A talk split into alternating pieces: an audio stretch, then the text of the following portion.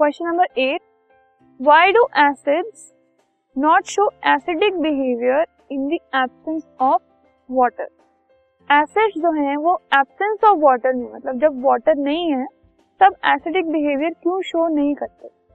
So acids do not show acidic behaviour in the absence of water because dissociation of acid in H plus ions occurs in the presence of water. Acid को हम acid कब कहते हैं?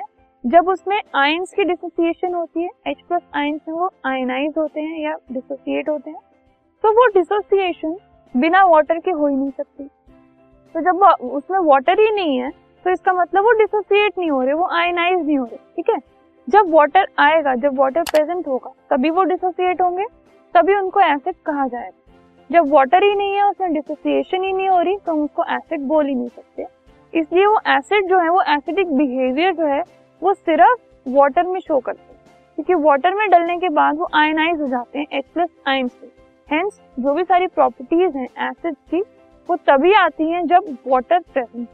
Water की absence में ना H plus ions होते हैं, ना ही एसिडिक बिहेवियर होता है।